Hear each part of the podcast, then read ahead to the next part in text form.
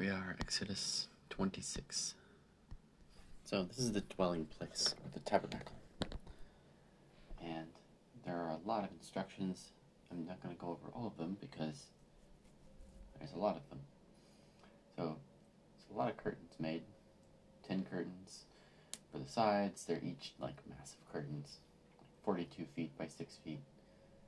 And they're stitched together and they're 11 curtains to go over the top as a covering, covering, and then a covering for the, or a covering for the tabernacle as a tent, and then a covering for the tent.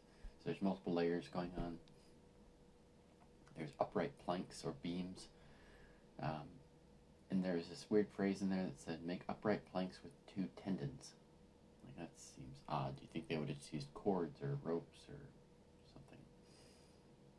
And so I looked that up, and these are the only times that that word is translated as tendon. Normally, that word translates as hand or strength or power. And there's, I don't see anything in here to indicate why it's an actual tendon because it's actually not part of the translation of that word. So, I think the reason why they translated it that way is that it reads kind of funny otherwise. Um, so, two hands will make the boards one, binding one board to its sister. As a side note, I found that um, when it says binding one board to another, that other that another is not just another. It's um, it's a specific word that's um, it, it, the primary translation is sister or the same parents or a half sister or a relative. Um, it's a so it's the that's another one that's very that's like it of the same that's close, tied closely together um, relationally. So binding. So another. So I, I like that as as what another means, because. Well, I guess that's kind of what the English word another means, but I don't think about that as I, I just think of like plus one something, but this actually is another one, but of the same kind. So binding one board to its sister is I think a cool cool uh, translation. Um, so either two hands will make the boards one, or two strengths will make the boards one, binding one board to its sister. So, uh, yeah, I don't, I don't know why they use tendon because it's like they use that in this this narrative, and then everywhere else in the Bible, that word is hand or strength or um, or an idiom based off of hand or strength. So, um, there's another phrase in here that's used again. So it was used earlier in, in the last chapter. Yahweh said, Be careful to make everything according to the model that you were shown on the mountain. And that similar phrase shows up here set up the tabernacle according to the plan you were shown, or the pattern that you were shown. Um, there's a, but then it continues on. So I think that's like a, I don't know, that's, that's an ending to a section which is odd because then it goes right into talking about the veil. There's also two mentions of cherubim. So I spent a, a bit looking at uh, descriptions of cherubim and uh, and pictures of over the history of humanity of depicting them. And there's a there's a fun trip. Just Google cherubim and click on images and just see what like the variety of what people have um, come up with of what cherubim look like it is, I mean, I think it almost goes without saying it's not a fat baby uh, with wings. It is something else entirely.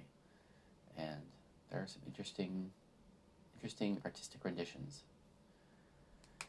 So, uh, there, the, the first veil, or the first uh, mention of cherubim was in the very beginning on those big curtains. There should be cherubim embroidered on it. And then this veil also has to have cherubim on it uh, to separate the holy, the holy place from holy, the holies place.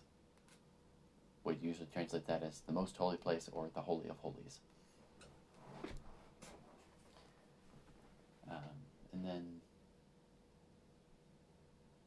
uh, put the covering on the ark in the most holy place, uh, and the lampstands in the holy place on the south side and the table opposite it on the north side. there's a lot of directions of where things go and what they look like and how many clasps and how many stands and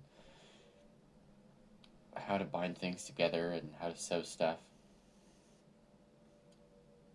This is not the most exciting, not the most exciting chapter, but it is surprising how much detail goes into this.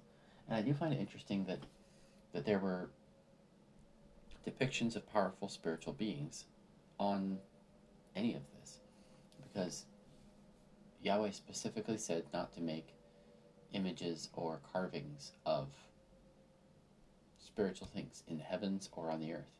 And then when he was designing his own dwelling place, he put cherubim all over it. So he's got cherubim all over it, and then he also has um, almonds and palms and dates and pomegranates and um, and a garden. I mean, it is a garden.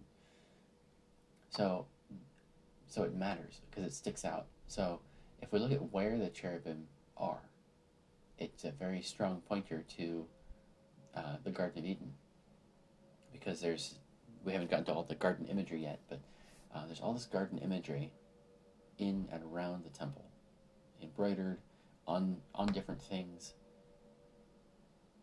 Um, interesting. In huh. so this is not in my notes. I was just I was just thinking about it and okay I'm, I'm gonna I'll, I'll approach that idea in just a second. Uh, so as you go into this place, so there's all of Israel, and then there's this tabernacle that's set up, and think of that as the garden.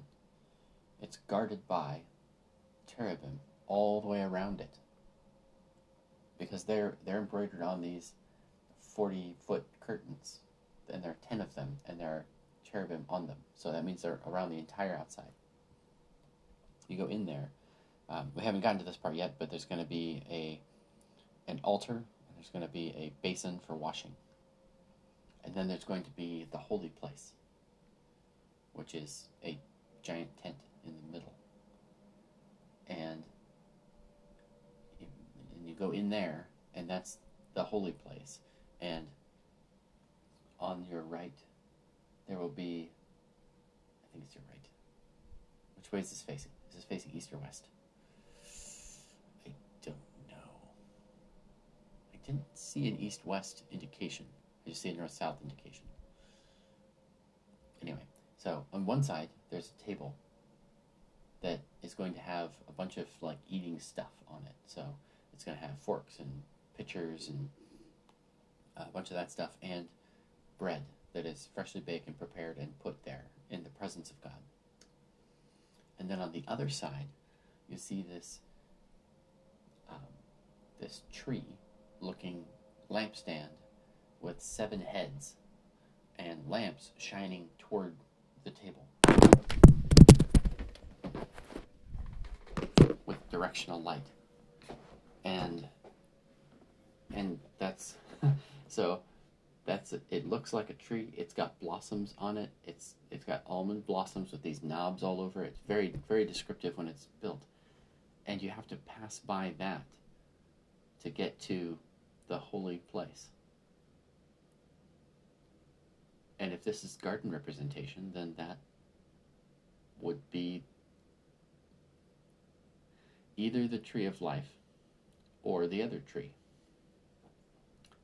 and it makes sense that the presence of God in the most holy place represents the tree of life because the presence of God is life. Interesting.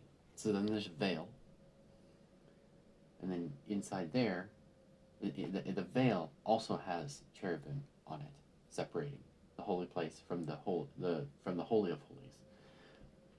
In there is the tabernacle with two two more cherubim and and two more really big cherubim that we haven't gotten to yet. And I can't. So at this point, I don't remember if they're in the. I think they're in the the most holy place. It's like I think it's like ten foot tall cherubim. And Yahweh will meet with Moses above those cherubim, above the lid, above the covering over the, the tabernacle. or sorry, over the covering of the ark. It's interesting. I had never, I had never connected the menorah with Eden imagery until now, and I need to think about it. But it definitely looks like a tree. I mean, it, it wasn't small because it had its own stand on the ground. So all the depictions of it, you know, ancient carvings and um, images of what it looked like from before the temple was ransacked.